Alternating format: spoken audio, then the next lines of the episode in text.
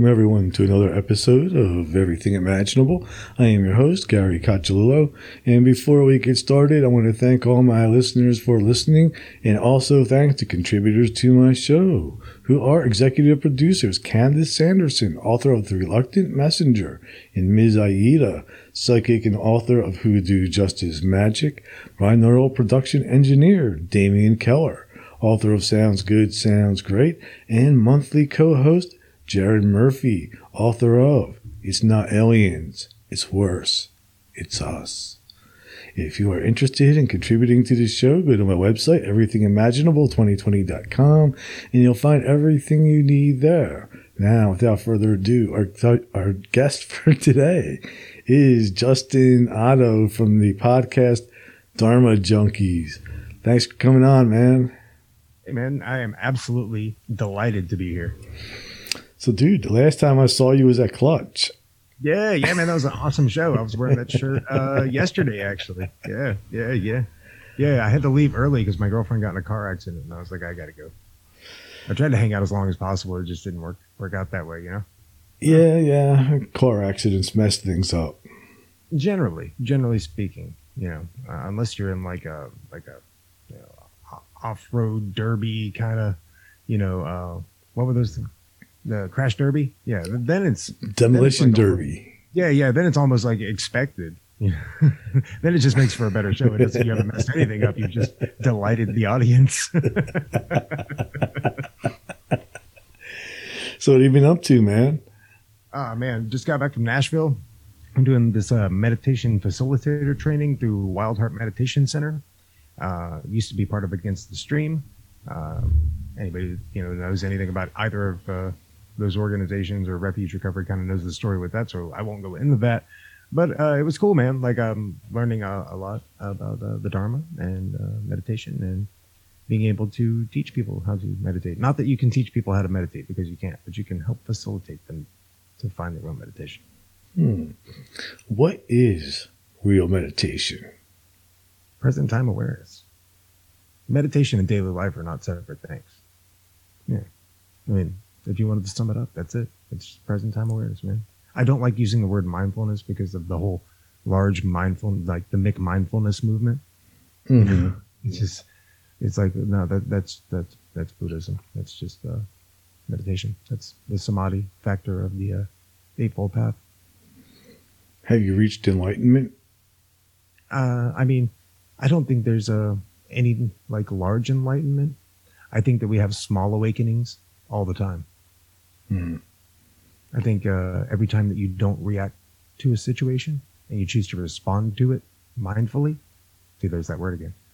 Anytime time you choose to respond to it in such a manner, um, with uh, present time awareness, that that is a small awakening. Interesting. In my book, I guarantee enlightenment. Enlightenment guaranteed. The only book on Zen you'll ever need. Right. I've you know I've actually been uh, sitting uh, Soto Zen uh, occasionally recently. Uh, Claude Anshin Thomas. Mm-hmm. Yeah, yeah, super nice guy. Interesting. He's, uh, the head of the uh, Zaltho Foundation. Yeah, and he, everybody should look him up. He's uh, an amazing individual. He uh, actually uh, his uh, first teacher was Thich Nhat Hanh, so kind of relevant. He just died. He did just die. Though I think he was in a coma for like the last six years or something. Do you think so? He was sick for a really long time. Yeah, yeah, I, I do remember hearing something about that. I mean, I, you know, I don't, I didn't know Thich Nhat Hanh personally, obviously. No, I, I, know, know I, know, somebody that I know somebody that knew Thich Nhat Hanh. So, you know, by, by proxy, like every time I every time I bow to Anshin, I'm bowing to Thich Nhat Hanh. Yeah, I mean, I have I did see the Dalai Lama once. Oh yeah, how yeah. was that? It was cool. Yeah. Yeah. Yeah. He was teaching about Nagarjuna in the middle way. Hmm. Fascinating. When was that? I think that was about maybe six years ago in New York. Oh, very cool. Very cool. Yeah, that that had to have been a, a pretty uh, amazing experience. So um, he's like he's like the Buddhist Pope, right? Sort of.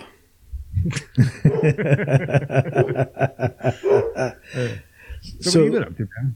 No, first, um, what guests have you had on your podcast lately? Oh man, who stands out? Uh, Dave Smith. I had on. He's a he's a really good Buddhist Dharma teacher.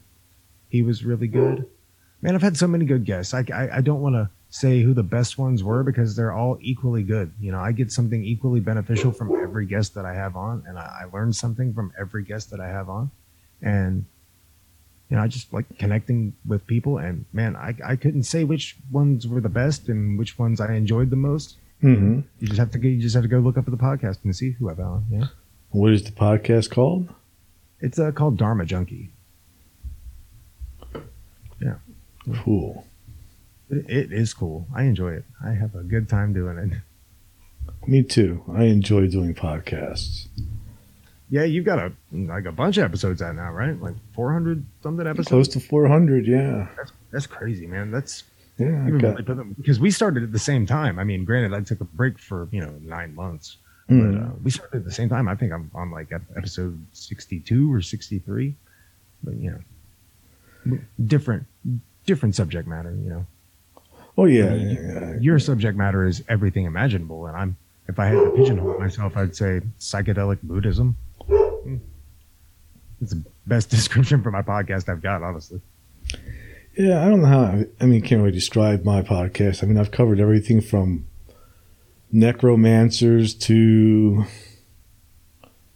I don't know, energy healing and Buddhism and ancient aliens and archaeology and Yeah, I'm. You know, I, I guess I guess our podcasts are pretty similar in that respect because I've I've done some you know energy healing episodes. I've done some uh, hypnotism episodes. I've done um, some astrology episodes. Um, it's pretty all over the place. Uh, you know, I try to keep it pretty focused on the psychedelic Buddhism. You know, uh, a lot of I try to have a lot of uh, Buddhist teachers and stuff on, and uh, uh, psychedelic researchers you know, things like that. And uh, it's fun, man. I have uh, some, some interesting conversations. I had uh, Timothy Doyle on the show recently. oh, I don't that's cool. you're familiar with him, but um, be on, everybody be on the lookout for that episode because that's a good one. I think everyone will enjoy that one. I'm not, I don't want to give anything away. I know you had one of my one of our um, you've had uh, John Michael Greer on. I have had John Michael Greer on. Great guy. Really, really good. I actually just got a, a couple books of his in the mail. Uh, the, the Aeon books sent to me recently. So, yeah, super fun conversation with him. Uh, just a, a wealth of occult information. And a really, really super nice guy, too. Like, we had, a really good conversation. It was weird doing that one, though. Yeah, he had to call in over the phone. he doesn't uh, use the computer. yeah, he doesn't use the computer. I was, like, oh, I was like, so we're doing a podcast, but you're calling it over the phone. Okay, all right, that'll work. This is the first one I've done like that. and It's the only one I've done like that. really? But it was fun, man. Yeah, it was yeah, fun. I think he was the first one I did that. Well, he was the first one I did that way, or Frank Joseph. Like those are two guys that I usually have to do over the phone. Yeah. What is uh, what does Frank Joseph do exactly? Frank Joseph has written, I think, 15 books on Atlantis. Okay, Like he's definitely like the expert on Atlantis. okay, that's awesome. Yeah, Yeah. yeah. I'll have to go. I'll have to go back and uh, check the, that, those episodes out because Yeah. I, I'm very interested now. One of my plans is actually to go out and actually look for Atlantis. Oh yeah, are are you certified in uh, scuba diving? I am thinking about purchasing a submarine. That's even better. That's even better. Like a like a single man submarine or like a like an old nuclear sub or uh, like I found a Russian nuclear sub for sale. see I, I, I knowing you knowing you I knew it was going to be nuclear sub. I just had a feeling. That's why I threw it out there. Well, you know, one of the things with the nuclear sub too is I could go under the ice of Atlant- of um, Antarctica. Oh yeah. Uh, what are you going to be looking for down there? Supposedly, there's um a alien base there. Oh. Hmm. You don't think they would have some sort of cloaking technology that would prevent you from Oh, I, well, one of my guests has actually been there to the alien base? to the base. Yeah. Well, I mean, it was originally used. It's, it's weird. It was used by Vikings. Then it was used by Nazis, and I guess like all along the aliens have been there. That's so strange. Hmm. Not You have to really. more. Yeah, I mean, it is for me. I'm not. You know, that's not my wheelhouse. but you need a nuclear sub to get there. well, yeah, So I, I figure with this nuclear sub, I could kill two birds with one stone. Yep, absolutely, you could, and probably many more. I'm sure there's many underwater adventures you could get into in a, uh, a nuclear sub. Yeah, I could go check out Altec. Are you are you gonna uh, just keep it the original color? Or are you gonna paint it like some sort of gaudy like yellow submarine color? I'm probably going to leave it the original color because I don't know how to get it out of the water. Oh well, I mean, if you could afford to buy a nuclear submarine, you can afford to get it painted. I think. It's not that expensive. I mean, what are we talking here? I believe it was like 500,000. That's not that much. That's surprisingly reasonable.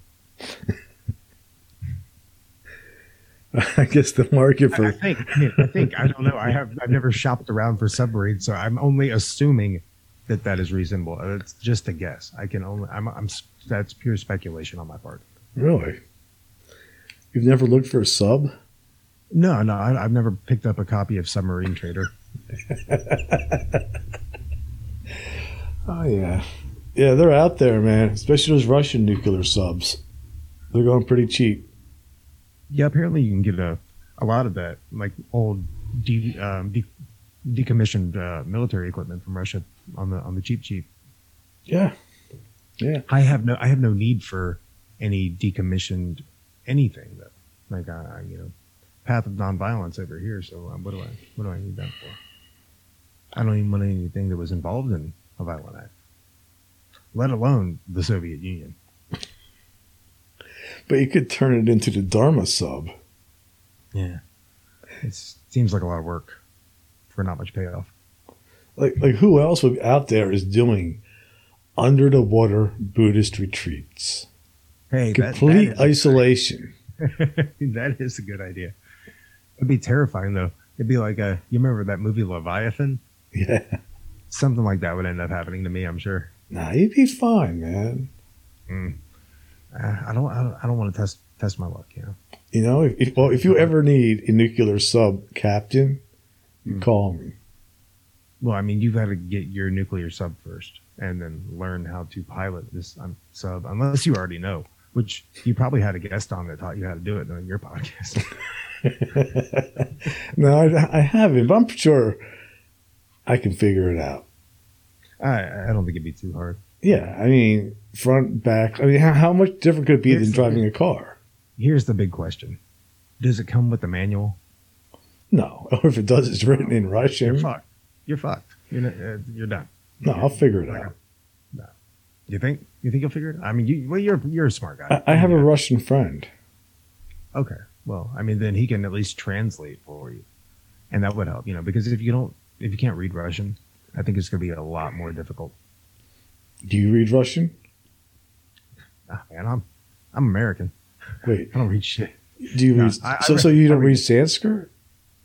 No, I don't read Sanskrit. I don't read Pali either. Does that make reading the sutras difficult?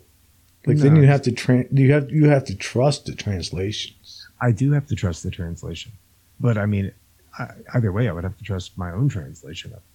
You know, so if if I if I did know how to read Pali, then I would just have to trust my translation. So you know, I I try to look at different translations and see the similarities, and then hopefully there's somewhere you know um, fairly on target. There are I- I- I- differences. What's that? There are differences in the translation. So There are. I mean, there's many. There's many. Different, that's why I said I like to go to many different. You know, like look at a few different translations and then kind of take the broad scope of the similarities and then kind of suss out the differences. But you know, people read too much in, into the sutras. You know, there's there's. I mean, I I stay in the sutras too. I, I read them a lot, but really, just man, Buddhism's pretty simple if you're a lay person. You know, five precepts, follow those. Four noble truths is a understanding, and then just you know, following the eightfold path, and there you go. Like, you can get into the teachings all you want, but the the core teachings are right there. You know, Hmm. right in the uh, the Satipatthana Sutta. That's all, all you really need. But there's even debate over whether the Buddha said life is suffering or life has suffering. I'm pretty. I I go with the translation of "in life there is suffering," not like life is suffering, but there is suffering in life. That's my more more my understanding of it. Mm-hmm. You know, it's like the the Chinese ten thousand joys, ten thousand sorrows. Yeah. Yeah. Hmm. Do you think greater to suffering, greater to joy? Absolutely. So then that would give a person a reason to go out and suffer. I, I don't think we have to go out and try. I think I think it's going to happen anyway. I think Mhm. that's the point. Uh, yeah, I think that's the first noble truth. You don't have to try; it's there. It's going to happen. Like that is an intrinsic part of life. See, the, you know, the, Do you, the- the- so, so do you think Hugh Hefner suffered? probably, probably greatly. Really? Yeah, yeah, I think so. Well, you know, there's the the core sufferings of you know sickness, aging, and death, and then you've got secondary suffering, which is mostly mind made. Mm-hmm. Well, the core sufferings I- don't bother me. what's that? The core sufferings don't bother me. Yeah, I mean, me neither, really. Um, those are you know those are parts of life that are just expected. There's Mhm. sickness, there's aging, and there's death. I mean, that's that's just the rub. You don't get life without any of those. But it's all that secondary suffering. You know, taking that second arrow. Like, yeah, shit's gonna happen, but like, why torture yourself over it? Yeah. Plus, I keep getting better looking with age. You? Yeah. Yeah, you do. It's silver haired fox over there. It's amazing. Well, that's why you got a that's why you got a hot date tonight, man. I'm trying. You're, you're succeeding. You're doing great. Thanks, I'm, man.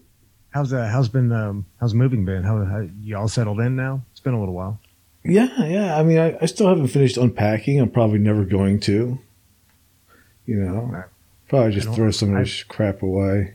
Uh, yeah, I mean that that could be a good option. I don't understand people like you that move into a place and then take forever to unpack. Like I got when I moved into my place, I was I had shit hanging on my walls in two days. You know, like I was moving in. Like I wanted it to feel like home. Yeah, I moved into my house and I put a p- coffee pot on the counter. Mm. That was it. I'm in. Well, you know, you're a man of few needs. Yeah, coffee pot. That's pretty much it. The dog has more needs than I do. Oh yeah, Yeah. Yeah. But no, the move's it's been good, man. I'm I'm glad to be back in New Jersey, you know. Not living in Alabama where if people find out I'm a Buddhist that they're gonna hang me. You know, I don't have to live with that fear anymore. Is that, is that a fear that you had? All the time. People used to threaten to hang me all the time down there. I feel like you're exaggerating a little. I feel like I feel like if they were going to hang you for anything, it, it'd be because they listened to your podcast and they're like, "Who's this psychopath?" You're gonna lynch that Buddhist. Gonna line up Buddhist down here. and then he'd chase me down the street with a rope. Best get back up to New Jersey. That's what I had to do. I was fearing for my life. Well, you know, I live right down the road from where you were living. You- I know, but, but they're I like two grew up different there. worlds, man. Like Pensacola is like civilized. well, yeah, you did live in Fairhope. I'm, I'm, I'll be honest. I fucking hate that place. I, I hate Fairhope. There's just nothing there. A bunch of shitty ass meth heads. And it's very white Yeah, yeah. It's very white. and very Christian. Yeah, I mean, there's some good people in, in Fairhope. I guess. There I don't is. know. I don't associate with those people. like I said, I wouldn't know. I guess I don't want to completely shit on Fairhope because I do live right down the road from there. But I'm Well- sure there's some nice people there. Well, Pepper shits on it too. Yeah. Well, pepper shit's on everything though. Yeah, we'll put that pitch out there for Pepper and the Rushmore podcast. The now defunct Rushmore podcast. Oh, it's defunct now. Oh yeah, it's done. I thought it was doing great. Nah, it was. It was. Pepper pulled out. He's done. Why? Um, I don't know. I, I've been wanting to talk to him about it, but he just hasn't called me back yet. It's it's been a minute now. It's been maybe a month and a half, something like that. It's it's been done for a little while now. Yeah. Man, 'cause yeah, the- yeah, like think- a sponsor, Beretta, and everything. I think. Yeah, I know. I think. Uh, I think he's doing still doing uh, history buffs, but I'm not sure. Hmm. Yeah. That's a Uh, you know, tragedy. Tom, Thomas is still doing um, uh, what is I, Rough House Friday hmm with um, what is his name? Bryan Callen. Yeah. I, I think he's still doing that. But uh, yeah, as far as I know, Rushmore's uh, Rushmore's no more. Rushmore no more. It's a tragedy. It is a That, tragedy. that, that, that is a huge loss for Pascagoula. it's a huge it's a huge loss for podcasts because they had a funny podcast. Pepper's a funny dude. He is a funny dude. I like Pepper a lot. I've known him for a long time. Yeah, we were doing a podcast one day, and he just pulled out a pistol and started swirling it around and shooting that shit in his That house. sounds like, that sounds like Pepper. It was amazing. I had never seen anybody start firing a gun on a podcast. Ah, oh man, that's too. Uh, yep, that, that's Pepper. Pepper Goins, everybody. Pepper Goins. That guy. He's a Yeah. maniac. yeah, he is. I seem to. I seem to attract those. Well, not me. No, Certainly not you. Anybody but you, Gary. Uh, no. No, you're a good dude, man. Yeah, I love you, or I wouldn't be, wouldn't be talking to you right now. I I wouldn't have not. gone to clutch. I certainly wouldn't have gone to a clutch show with you, and that was a good time, man. What a good, what a good show that was, for real. yeah, I think I'm gonna go see them. Again. I was gonna go see them. They played right by my house, but I didn't get to see that show. It was like right around Christmas, Oh. but they're playing in Stroudsburg, Pennsylvania. Okay. I think I'm gonna go to that one. Yeah, I saw uh, I saw a flyer for the, the new tour they're doing. Yeah, so I'm gonna go to Stroudsburg. I think that one will have the sword opening. Oh, that's cool. I, I, I love those guys. The sword's really good. I've seen Yeah. them a, a couple times at the same place we saw Clutch. I've seen them. So, yeah, Stoner was good too, though. Oh, Stoner was amazing. I really enjoyed those guys. Yeah, they were they were super good. I did not expect them to be as good as they were, and I was yeah Oh. pleasantly surprised. It's like seeing Kyuss. Yeah, it was exactly like seeing Kyuss. yeah, I'm going to see a Tool in like two weeks in uh, New Orleans. So that'll be fun. Yeah, Yeah, yeah. That, that was actually one of the, uh, I think the last big show I saw before the. it has the Superdome. Uh, no, it's at the uh, Smoothie King Center, which is like r- right across the street from the Superdome, like Hmm. literally. I, bet, I saw Snoop Dogg at the Superdome. Oh yeah, that had to have been cool. I've seen a bunch of stuff there. I when I lived in New Orleans, I was doing stagehand work, and I worked at the Superdome and the Smoothie King Center, and you know, obviously a bunch of other places. But you know, working and doing all of these shows, man, I got to see a lot of cool stuff for free. So it was really. Neat. I saw uh, Weezer at Champion Square because of that. Really? It's like in the, in the VIP section. Uh, them and the Pixies. It was a yeah, super good show. Wow, Pixies, Frank Black. Yep. Good times. Good times. Mostly good times. Mostly good times. New Orleans is one of those cities that uh, the excesses of the city can get to you pretty easily, if, if you let them. hmm Yeah. But it's also a good place to practice some voodoo. Yeah, yeah, for sure. There's a there's a lot of that there. I, you know, so I hear they keep that's pretty underground. I mean, you know, there's Marie Laveau's voodoo shop, but uh, you know that's kitschy kind of touristy stuff. But yeah, there's a lot of uh, for real voodoo down there. Yeah, I interviewed a guy who was really heavily knowledgeable on that. His name was Dark Waters. Yeah. All about the voodoo. Have to check that one out. Now, what is the difference between voodoo and hoodoo? Oh, huge difference. Like Well, that's this, why I'm asking. this is hoodoo right here. I mean, that's a book. I know. It's a good book though. Ms. Aida, she's one of my sponsors. Ah, yeah, I, I've heard that. Um, I have. What's the name of that book again? This one is Hoodoo Justice Magic. Okay. okay. And she also has one on curses, hexes, and spells. Now, now, that that still uh, did not quite answer the question. What what is the difference between voodoo and hoodoo? You said there's a lot, but can you give me like some key points? Voodoo is very Catholic. Where where voodoo is based more on Santeria. Interesting. Yeah. Okay. You, oh, that, well, I guess that kind of makes sense. Mm-hmm. Where did where did the uh, the Catholic influence come in in hoodoo?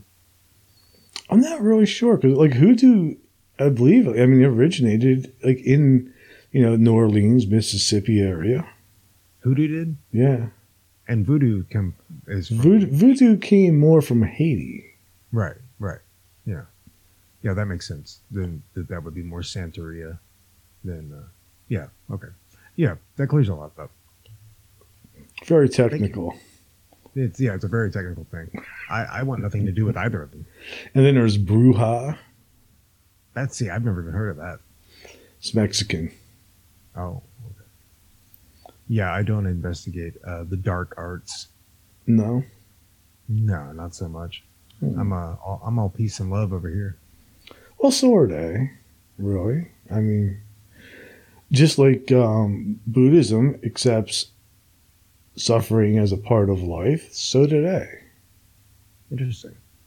Yeah, like I said, I, I really know nothing about either of them, other than you know what I've seen on TV, and that's you know means nothing, absolutely nothing. I believe nothing I, I see on TV. So I'm surprised you still have a TV. I'm talking about when I was like a kid. Okay. You don't have a TV now. I mean, I've got a TV, but it never gets turned on. Just decoration. I mean, it kind of just hangs on the wall. I uh, I put music from like you know YouTube or stuff and stuff like that on. I watch it. I, I mostly I, I watch a lot of lectures and like Dharma talks. So I guess I do watch television in a sense. Like I'm watching something on a screen, but I'm not watching programming. You know what I mean? Like I, I'm very careful about curating what I do consume with my my mind. Good. So you're not watching Fox News. No, no, I don't watch CNN either. Me either. Well, I don't. wa- I don't watch the news. I don't even watch local news. Hmm. I just don't care. Most of it just doesn't affect me. no, it doesn't affect me either. I'm too busy like doing volunteer work and stuff like that to to really worry about all the bad things happening around me. I'm trying to put positivity out into the universe, and uh, so I just don't concern myself with the news because it's it's all just fear based negativity, and uh, I'm not trying to live in a that mind state of fear. So I don't I don't consume fear. I've never felt it. Fear. Mm-hmm. Hmm. I feel like that's a lie. You've never been angry. Anger is You- different than fear. Fear is the root emotion. No, Yeah. no, You don't think so? no, definitely not. I definitely disagree with that. They're completely separate. I don't think so. I mean, that's just my opinion. But I, I don't think so. I don't think so. I think I think they're they're fairly synonymous. I think the uh, anger is a secondary emotion to fear. How so? Anger, exi- anger exists to move an obstacle from the path. You want to move an obstacle from the path for fear of not getting down the path. Whatever. Well, path. what if it's just motivation? I mean, it can be good motivation, but what is the motivation? What is the driving factor behind the motivation? Inspiration. To achieve something? Yeah, like like like say I'm trying to know, build a bookshelf. But I hammer in a nail and it bends. And I get mad. And I smash the bookshelf because I'm angry. That is not there's no fear. I'm not afraid of the Okay, nail. I mean, I, I see what you're saying. I see what you're saying. Yeah, but you're afraid of pain. you know, I love pain. I believe greater the pain, greater the pleasure. You think? Absolutely. That's why I go out there and I look for suffering. Why would you do that to yourself? Self flagellation, man, it's been done for thousands and thousands of years. I, I, I walk down the street and I look for the biggest dude and I start a fight. Are you fucking 54 year old Tyler Durden? Exactly. Uh, you are an insane person. I, I actually, I'm actually going to be doing an episode up on that soon. I think next, I think tomorrow. Actually, I'm doing an episode on that. on what exactly? Um, self-flagellation. Oh, well, you are a masochist. So you know, and, and I mean the whole idea behind it is though the greater the pain, greater the joy. There's no, you know, the more you hurt yourself, the more pleasure you're going to get out of life. You know, I I've tried that. It didn't didn't pan out so well. But hey, to each their own. You know, like my path is mine, and yours is yours, and you've got your dharma, and I've got mine. It's all intention. If it is your intention to carve out deeper valleys for joy to lie through self-flagellation, then by all means, by God, you go ahead and do that. But I'm gonna not do that because I am trying to not self-flagellate. I have self-flagellated for years, uh, both physically and mentally, and it did not benefit me in any way. So I just, I'm good. I'm good. Peace and love, man. Peace and love. But it got you to where you are, It did get me to where I am. right? Would, you would, would, would you be where you are now if it was for all that happened to you? Would you be concerned about other people's happiness if you had not experienced all the suffering that you did before, creating more and more joy? Absolutely not. And you're very right about that.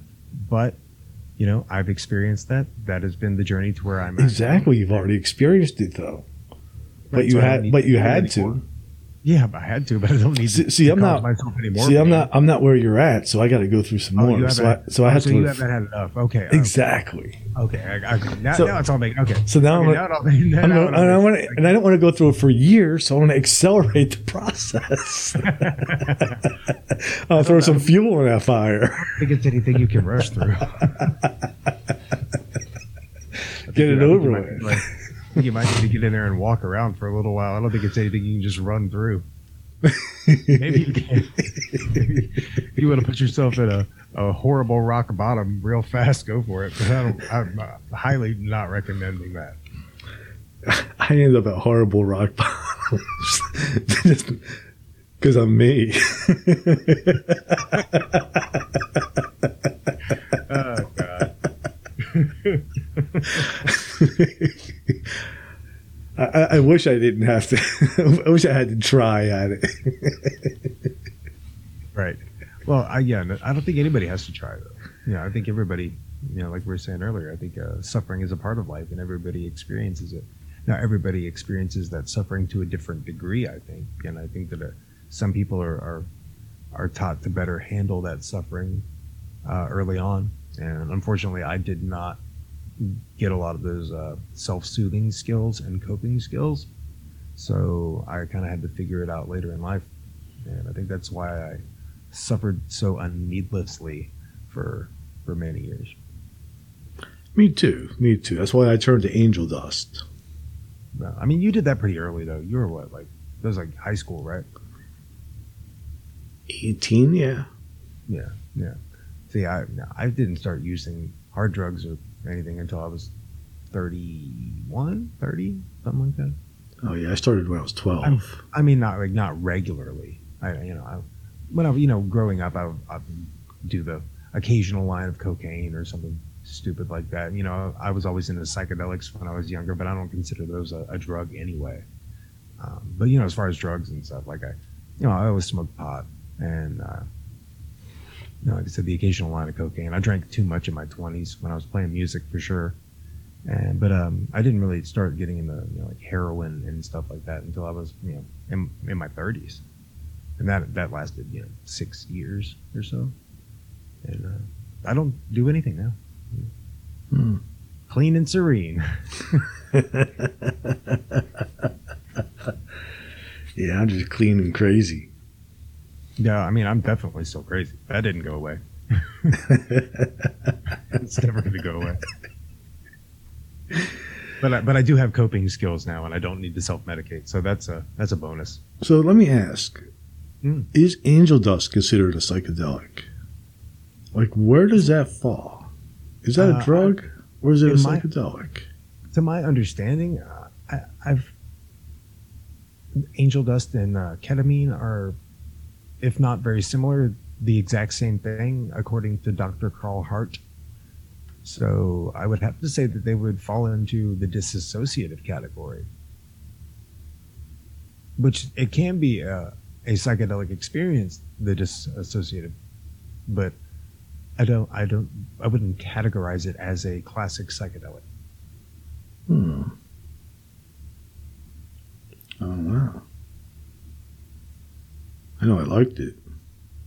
Well, it, I've, I've never tried it personally, but I, I hear from a lot of people that have had uh, ketamine therapy. And if I'm going to listen to, as I said, Dr. Carl Hart, that uh, ketamine and PCP are basically the same thing.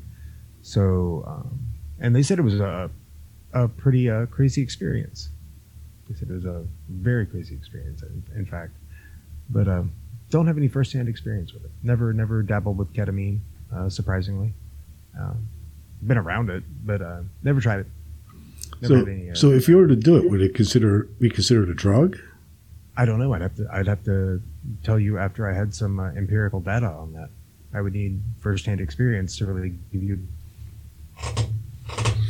Now I'm wondering, man, if I could go back and smoke and dust and it wouldn't count as a relapse.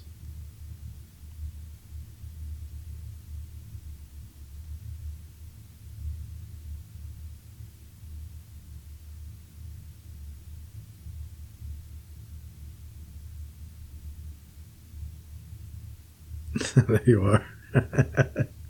That something happened there. Yeah. So what do you think? Do you think dust would count as a relapse? Uh, for sure. Yeah, Fuck. probably. Bullshit. Yeah, I mean it is bullshit. Well, you know, I, I'm not sure because they do offer the the ketamine clinics now. So, um, you know, and I mean, when we're talking about relapse, that gets in the whole like, how do, what do you define as a relapse? You know, is it any substance?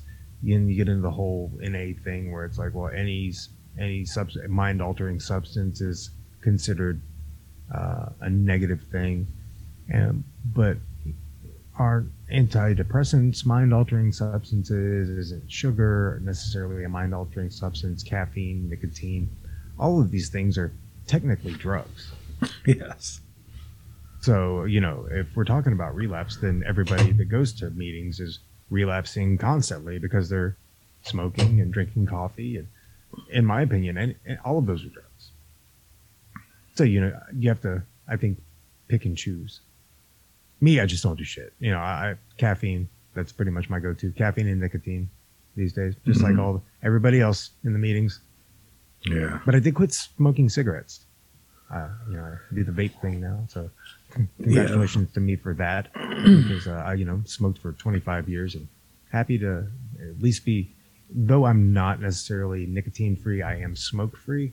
Not that this, this is probably good for me, but it's got to be better than cigarettes, right? Yeah. I quit smoking about 15 years ago. It was bad. Yeah. It was really bad. But that would, you would have been what, uh, what, 39? Something like that, yeah. Yeah, see, I was 39 when I quit because uh, I, I, I turned uh, 40 last year and was like, I don't want to go into my 40s as a smoker. So I was like, well, the day before my birthday, I, I just put it down. I was like, I'm done. I quit everything. I, quit, I mean, like no nicotine at all. Well, that's good. I, I enjoy it. I still enjoy the nicotine. And uh, I, I think that this is like the uh, the bridge to my quitting. I, I, I was, I know myself and I wouldn't have been able to just stop cold turkey like that. So I figured one thing at a time. I'll put the cigarettes down, do the vape thing for a little while, and then slowly, slowly uh, wean myself off of that. Mm. Yeah, so I'll see, let you know how that goes on the on the next episode. for, for me, that's too long of a process. That's why I like No. to think. I like to get things over boom, quick. Right, that's why you're going into Jump- that whole Jump right into that whole suffering. Yeah, you just dive right in, just, just into a big vat of suffering. But I'll tell you, I never want to go back because I never want to go through that suffering again. That's for sure. How was that? It was hell. It was bad for a year. For I was I was literally pissed off for a year. After you quit? Yeah. How long did you uh, smoke for before you before you decided to quit? God, I must have started when I was like eight. Really? Yeah, I was really young when I started. Yeah, yeah that's really young, man. Yeah, right around when I started having sex. Because it went really good after the sex. Is that something you saw on television? No, it's my life. You figured it out. I don't know how I figured it. I don't know what I was thinking when I was eight, man. Uh, no idea, man. You yeah, know? I don't know what I was. I don't Just- know what I was thinking. when I was get get get laid, smoke a cigarette, and then like watch some fucking Bugs Bunny and shit. Insane, bro. It's crazy. What a what a wild experience you've had. I can't believe you haven't had more suffering. Don't yet. worry, it's, not, it's coming. it's coming. You, you, you'll get it. Especially if you go out and start doing angel dust again, it's probably going to start coming real fast. Hmm. No, dust is Maybe very, dust is very Maybe not. pleasurable. Yeah, maybe like I said, maybe not. I don't know. I've never done angel dust. I can't couldn't couldn't say. I can only speculate. Like I said, I, I I drank too much through my twenties, and that was an issue for me. Like looking back on it, uh, yeah, I definitely drank too much.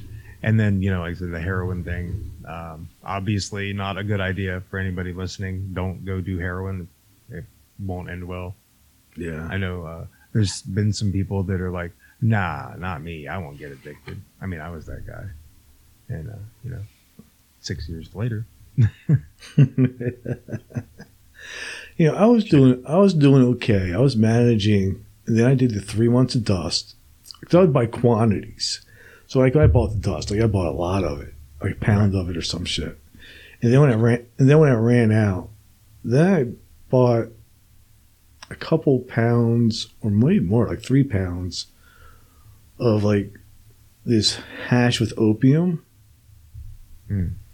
And then I, I did that for a while, and then I ran out.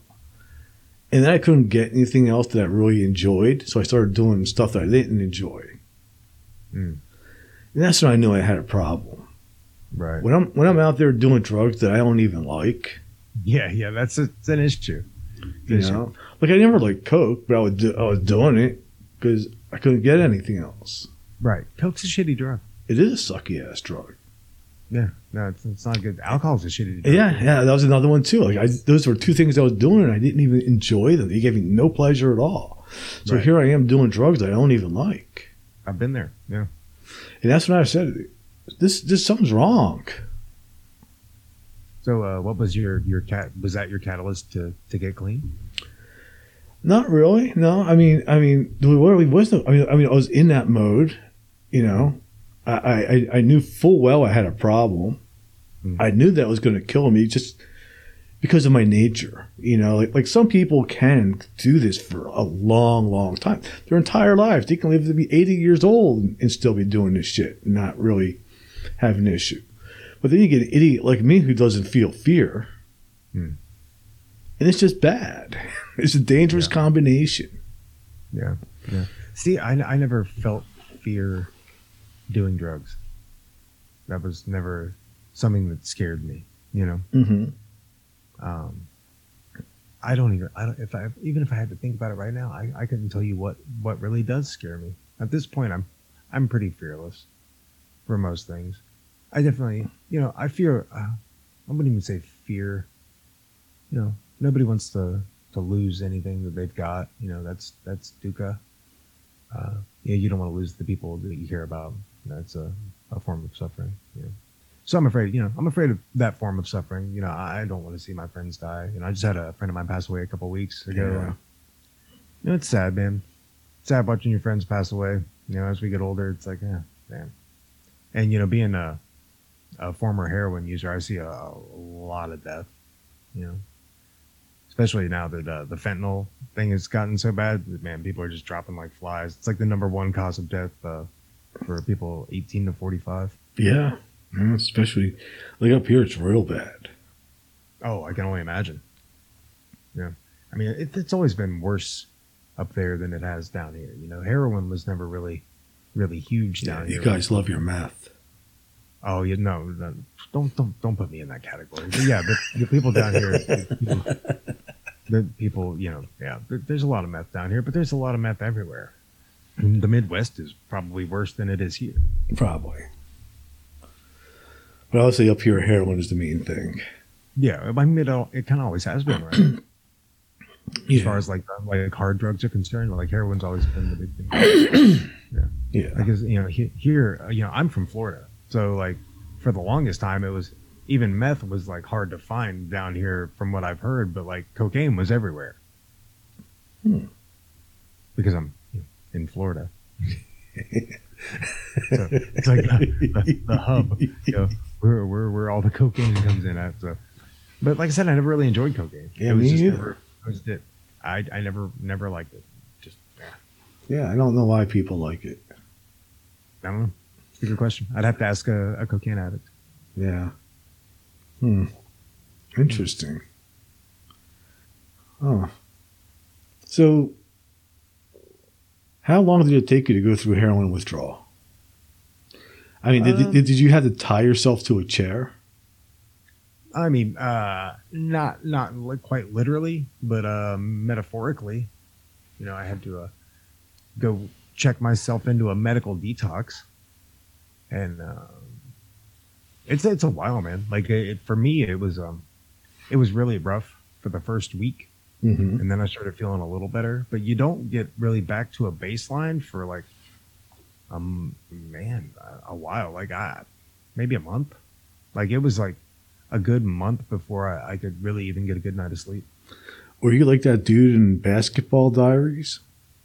Oh, uh, I can't remember Jim something. I can't remember his name, but uh, n- n- yeah, I mean it was it was pretty bad.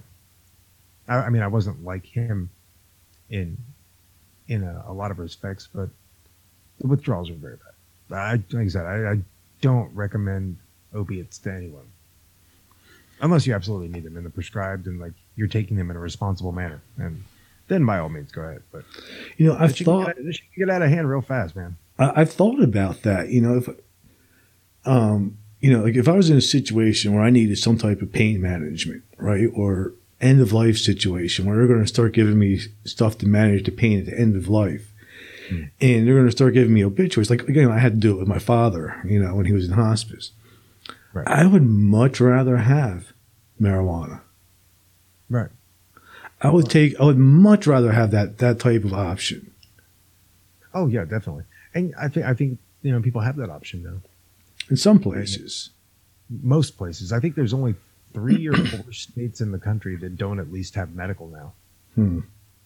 and that's pretty good, man. I think we're doing all right with that. You know, to say that out of 50 states, we've only got three or four states that that don't have at least medical. I think that that's a good thing yeah, because I, I think you know as far as like pain management and uh, you know appetite issues, especially end of life situations, I think it's would be much better for people. I think so I, too. I, you know, I, I was a marijuana enthusiast for the majority of my life. You know, I started smoking when I was like 13 and did for many, I just recently, you know, in the past few years quit. My God, just don't do anything anymore. Yeah. Yeah. I mean, I don't do it now. However, I would like, if, if I'm in that situation, I would choose that option over, Oh yeah. over the, the obituates. Yeah. I, I definitely would, would go, uh, the marijuana route. If, if, if in that situation and, you know, I needed something for the pain, I would probably go the marijuana route rather than the, definitely rather than the opiate out Yeah. route. I, I will never take an opiate ever again. Yeah. Even if it was the end of life and I knew it didn't matter and I was going to die anyway, I would still choose that. Man, you could cut my fucking hand off. I'm not taking them. this shit's evil, man. I, you know, sometimes I wonder, like, why did they even create those freaking drugs? These companies, other than to get people addicted, I mean, money. but it was to get people addicted to them. Yeah, I mean, obviously, and and doing a good job at it, doing an excellent job. Thanks, Purdue Labs. Frank Perdue? No, I said thank Purdue Labs. Ah. But you know, people are going to do what they're going to do, and I I think that with the economy being the way it is, and just the world being the way it is now, that's the reason why you're seeing such higher rates of overdose. You know, people are suffering greatly, and they don't know how to handle that suffering, so they self medicate. They do. They do. And meditation is one of the keys to learning how to cope with that suffering. Or for me, at the very least, it helped me recognize how much of it was in my own head. Oh, yeah, yeah. I mean, I think that that's the point. Is it, you know, uh, I, I sit uh, vipassana, so you know, it's insight meditation, and that's you know, just examining the self and like, yeah, figuring out like, yeah, hey, the suffering is mind made. You know, it's like right in the first verse of the Dhammapada. Suffering, the majority of suffering is mind made. So, but it's hard to realize that, and then obviously the next step is like, well, how do you stop making it? Right. Yeah. What do you do about it? uh, radical acceptance, just you know, deep acceptance of uh, the present time experience.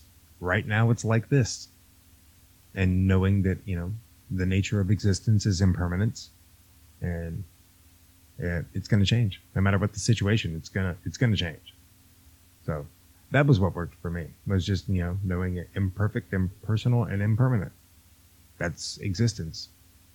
Hmm. Once I came to that, you know, once that really sunk in for me, Mm-hmm. and and I was able to process that and really accept that, then that's when everything changed for me. Right. But it's different, though, to understand that intellectually versus having the practice and going through the process. Right. Like, like, I think most people can understand it intellectually. Yeah. And I, I think it, it takes um, a lot of deep meditation and, you know, insight, just really getting in your own head and walking around and sitting with your own bullshit for a while to really, really know it as a practice rather than just, you know, as you were saying, intellectually. Because we can intellectualize it all day and people love to intellectualize the Dharma, but there's a difference between reading the suttas and living the suttas. Mm-hmm. Sometimes I wish that I could pay somebody else to sit inside my head and deal with it. And then get back to me later on with the solution. you know, in the past, I would have said the same thing. And recently, I'm not not terribly recently, but since I really have had a dedicated practice and and really started really walking that path, mm-hmm. I just it, it doesn't concern me. Most things just don't concern me. I I am pretty blissful most of the time, and if not blissful, at least accepting of the negative experience. So it just it just doesn't bother me anymore. Hmm. Can we trade heads? What's that? Can we trade? You can spend Uh, some time in my head, and I'll spend some time in your head. Sure, maybe I could get in there and do some like some good work. Yeah. Or send it back to you. It's like refurbished.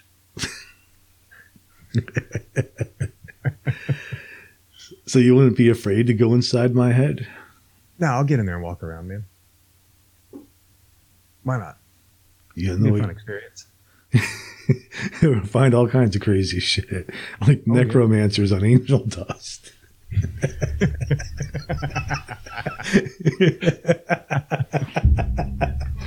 Uh, uh, I, I would love that. I would love to meet necromancers on angel dust inside of your brain. Let's do it. Can we schedule this? I have to, uh, I have to get uh, get with uh, maybe Toby Passman. Will, will can show me how to do it. That'd be a good one. We'll call. I'll call up Toby. He's a neuroscientist down in uh, South Florida. mm-hmm. See what he can do about some sort of brain swap. I don't know if he has that technology, but we'll figure it out. We'll figure That sounds like a plan. I- I'm in. I'm in. Sign me up. Can we do it? Um, can we do it in the submarine? Yes.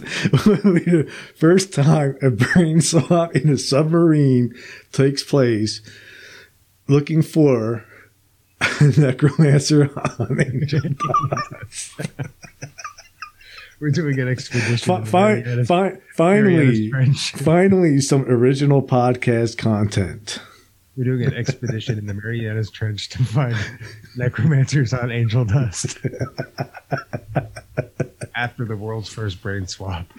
well,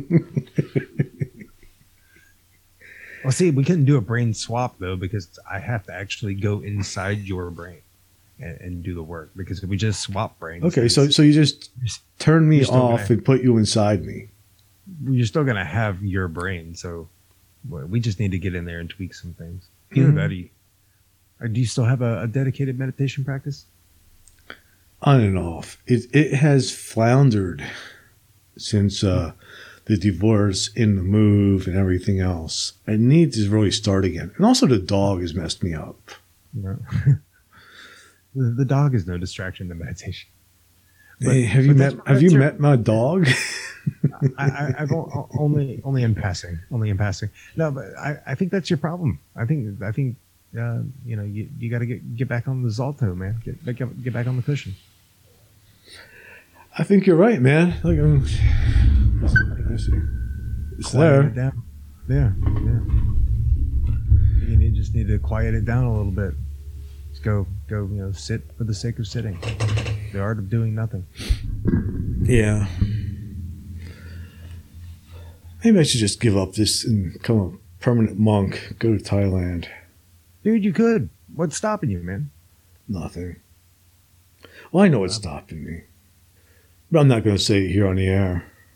Right. Sense desires. Absolutely. Yeah. Yeah. That's what stops most people from becoming a monastic. That's why I am a householder and a layperson. Just give me five precepts. That's good enough for me. I don't need the like 228 precepts of the Theravada monks or however many there are. A lot of them are repetitious anyway. Oh, I'm sure. I haven't even read through all of them because I have no desire to take those precepts. I can barely maintain the five. Me too. Me too. Uh, you know, I, I think they're more just guidelines They are. suggestions to are like hard line. You know, I mean, except for you, obviously, you don't want to, you don't want to, you know, just go out and kill people or things. It's probably not good, but even that, you know, there's some wiggle room. I, you know, I still eat meat. I do too. Uh, you know, so I don't really adhere to the the first precept completely, but I don't personally kill anything. I mean, I guess I kind of by proxy do because I you know, I do uh, do pest control in my Mhm. house, but you know, some things you just have to do. you know, one of the things that I think about too with, with the meat thing, um, you know, about not killing. I want, like, in a way though, I re, kind of respect people who kill their own food and eat it because they, at least they've had a personal relationship with that food. right? There's a certain amount of gratitude for that life that was taken for that food. Definitely. definitely. Where we're just buying it in the supermarket, we're just completely psychopathic about it. Definitely. And, you know, I've actually considered, uh, I grew up, um, you know, obviously I'm in the South and uh, I grew up hunting deer with, with my dad. And uh, I haven't done it for a long time, but I, I have been considering, um, and just because of exactly what you're saying right now, getting back into that to, uh, you know, for that reason. Like, here's an animal that has lived, you know, uh, a good, wild, natural life. And I think that, you know, there's a certain amount of respect involved with it. I'm not a trophy hunter. I never Mhm. have been. But I, you know, I would much rather hunt my own food than than buy it from the supermarket. First of all, I think it's a better quality of meat. Yeah, you know, there's no processing involved. There's no hormones involved. It's you know wild fed, natural game. So that I think that there's a lot.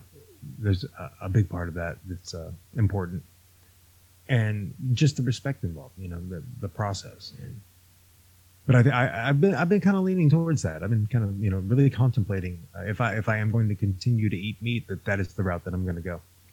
It makes sense. It- and also, there's something meditative about the process of going out in the woods by yourself, alone with your thoughts, having to be steady in a stressful situation to make the shot. Yeah, one hundred percent. It is a it is a very stressful situation, and it is it. Looking back on it, it is a very meditative experience. It's a it's like your your own personal retreat for the day. So, yeah, you know, even though I'm a Buddhist, I still am supportive of hunting as long as it's for food and you're eating the food. Game Uh, yeah. hunting, no. No, no, of course not. Yeah, I, I can't I can't condone uh, game hunting for sport. But if you're hunting, you know, to feed your family, then, Yeah. then I have no issue with that. Right. But there's no need to hunt a giraffe. No, no, there's absolutely that that's insane. Or or an elephant or anything of that nature. Big game hunting is is bullshit. Absolutely. Yeah, it's just a recreation for rich people. For rich assholes. yeah. I mean, that's what it is. It is, yeah. It Doesn't make any sense at all. But regular hunting for your food, completely respectable. Absolutely. We wouldn't. Uh, none of us would be where we are now if it wasn't for that. Yeah. Hmm. We are we are the, the survivors of hunter gatherers. We are. We are. I mean, in, in, in a way, a, a, as a man, you know, that's kind of what we were made to do. I mean, we we, we could get into a, a debate about that. It, it, you know, It's just part because- of it. Well, I mean, just because you know that is Well, the way. Well, women can kill stuff too. Maybe sometimes better. Well, you know, I'm just saying that we could get into like the reasoning behind that, like the natural as well. We could say, well, oh, because it's always been that way, that's the way it still should be. Mm-hmm. But I mean, that's a that's a large debate that I'm not really interested in. I'm having a, an ethical debate on like, uh, for sure, were were we designed to eat meat? Probably. I mean, look at our teeth. But as we evolve as a species, is, it something that we want to continue to do? Well, we shouldn't have to. And that's a that's a difficult question. Right. And that is a good question because, in a way, we should not have to eat meat because there's so many plant based ways to get the same amount of protein. Is there though? I don't know though. I know they, they, they do mess up my stomach though when I eat that kind of stuff. Yeah, yeah, yeah. Don't uh, don't take the uh, the the vegetarian diet very well. I can eat vegetables, but when I eat like that, that plant based stuff, Yeah, see, I'm not a fan of that stuff. it, it messes up my stomach. Well, I'm not a fan of anything that's uh, that's uh, soy derived anyway, because soy ra- raises estrogen levels. You know, so and I'm not trying to raise my estrogen levels as a 40 year old man. I guess that explains why I'm growing tits. Man, I'm tenaciously clinging to the testosterone I've got.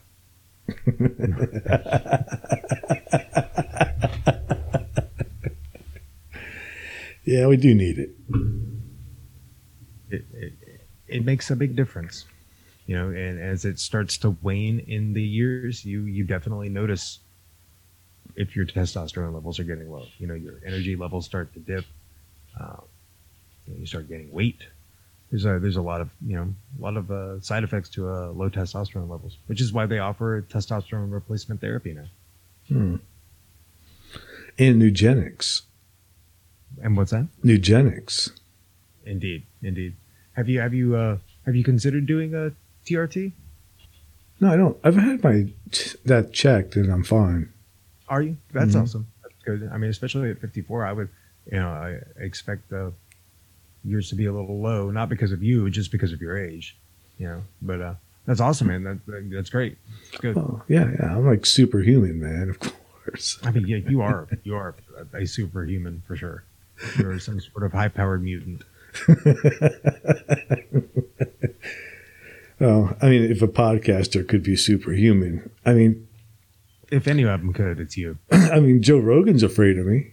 Are you guys going to do a cage match? He will not do it. Why? Is he Did he give a reason, or just did he just say no? He won't do it. He won't give, give me a reason. He's afraid to talk to me. That sucks.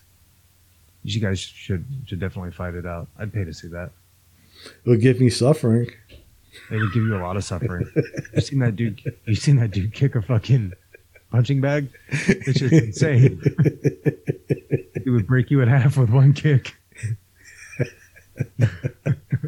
you definitely get your get all that that that we've just figured it out, man. That's how you condense your suffering. Go into a cage match with Joe Rogan on angel dust. Get him all hopped up on angel dust and then go fight. Would you want to be in my head during that event? Sure, why not? I mean, because uh, eventually I'm going to get out of there, and uh, why not? Yeah, sure. I'll, you- take, I'll take some of that suffering for you. All right, so you'll go into my head when I'm on angel dust in the cage with Joe Rogan. Are you both going to be on angel dust? I don't know if I could get Joe Rogan to do angel dust. I don't think he would do it. He might. You know, he's. You guys are about the same age too. Yeah, yeah, we are the same age. Yeah, yeah.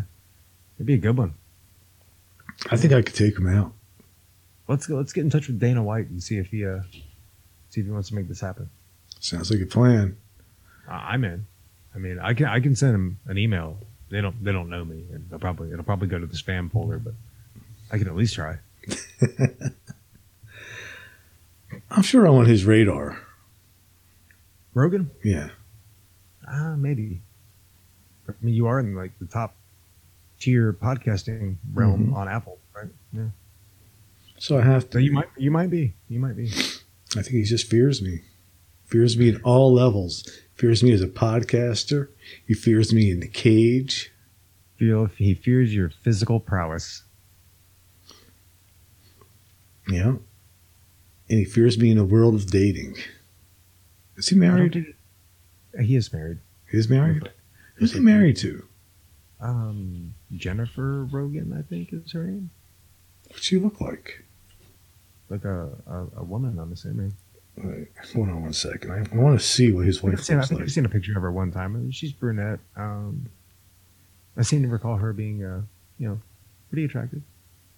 I guess you know, as far as women go. I don't know. Jessica Ditzel.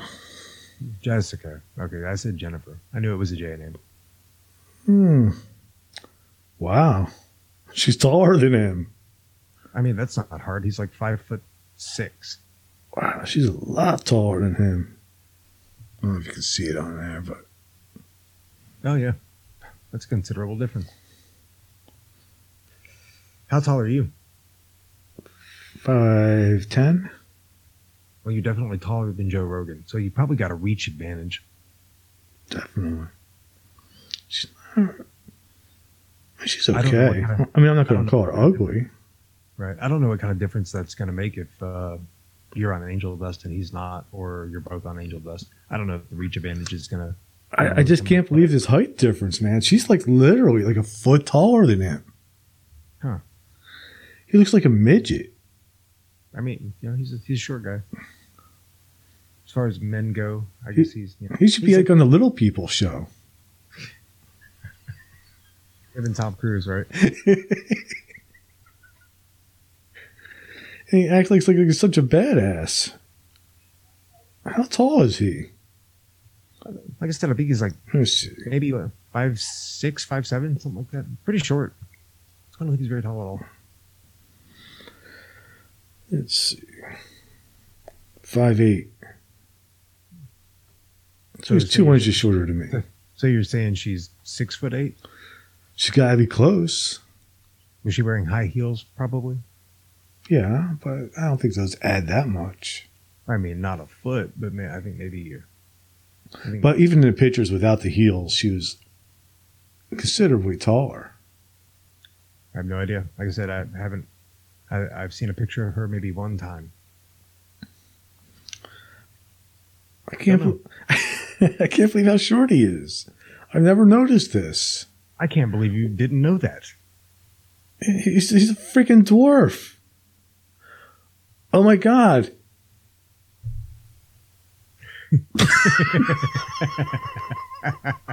Uh, I wish everyone could see the picture he just showed me. That's too funny. That's too funny. He's like three feet tall. Huh. Yeah, I, I, I, I would have to get down on my hands and knees to fight him. Well, then you might have the advantage. See, I'm only five eleven myself, so I can't really say much. I'm not not even six foot tall, so yeah, I think you and I are pretty close in height. yeah, yeah. yeah. Like I said, I, we're we're about an inch apart. Yeah. five ten. So yeah, not much. Awesome. Tall enough to see over the crowd at Clutch. Yeah, yeah, me too. We were able to stand in the back. Yeah, yeah. No pit. There was no pit pit. that night. No pit. Fortunately, fortunately, this is a small place. Small place for I don't know. When I went there for Yeah. When I went there for GWAR, there was definitely a major pit. Well, yeah, but you're talking about you know, Clutch versus GWAR. You got a, a blues rock band versus uh, GWAR. I don't want to categorize them as any any genre because they are kind of their own genre. Although I will say, like GWAR, like before the show was even halfway over, the place was almost empty. Yeah, that's crazy. I guess people didn't didn't know they were going to get covered in shit at GWAR, huh? I guess not. I don't know. It was weird. I saw them uh, recently. Uh, I saw them in uh, November at uh, Rockville. In Was it with uh, I Hate God? Uh, no, no, no. It's uh, Rockville in Oh. Daytona. Yeah, yeah. I uh, a bunch of bands. Hmm. Saw saw Anthrax. Saw uh, Metallica twice. Slipknot. Yeah, there was a bunch of bands. It was pretty good me- uh, metal show as far as metal shows go. Four days of uh, music, so it Hmm. was fun. That's what I need. I need four days of metal. What's that? I need four days of metal and then a Yeah, cage yeah. match on Dust with Rogan. I am, and that could be like the the coup de grace. the main event. right? Yeah. You'd have to get like. Okay, I've got an idea. We'll, we'll get. We got to get like Slayer to play, or like, like maybe like Cannibal Corpse, and then like have the cage down like, like in the like the front of the stage, kind of.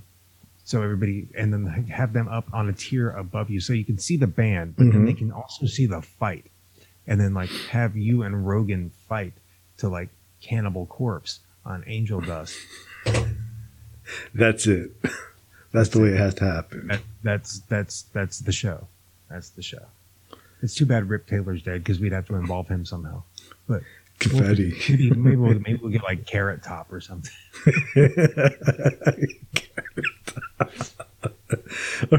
Is that guy who smashes a watermelon still around? Oh, uh, Gallagher. if he is, he's got to be like seventy-five years old. He probably can't even pick up that fucking hammer anymore. he uses a plastic one, a fake watermelon. See, see, everything's just video now. It's all CGI. Fantastic. Well, man, I have to run. I have a date tonight. Well, get ready for your date. I hope it goes very well. The the few dates that you uh, told me about before we uh, started recording, um, I hope it goes better than those. Yeah. So, Yeah, I will say there's a lot of women out there that are saying they're single and are really not. uh, I wouldn't know because I am happily involved. And you're lucky. Yeah, I am a very lucky man. I am very very lucky indeed. So before we wrap it up, man, where can Yeah. people find you and your podcast? Uh, I can be found at dharmajunkiepodcast.com. Uh, I'm also on uh, Twitter. I don't remember the handle. Just uh, Justin. Uh, I think it's like Justin underscore or Justin Auto J Auto seven. I don't know. I don't know. Look me up. I'm around, I'm out there. i the podcast is available wherever podcasts can be found. It's a uh, Dharma Junkie, and uh, look forward to uh, seeing some of you guys in uh, in my inbox, sending me hate mail or something. Yeah, yeah. And I was going to put this out there that I officially endorse the Dharma Junkie podcast. that's a big endorsement. That's a big endorsement, and I and I appreciate that. And let's, let's get together, uh, you know, soon and get this whole Rogan thing worked out, and also the uh, brain swap, uh, Angel Dust Necromancer submarine voyage.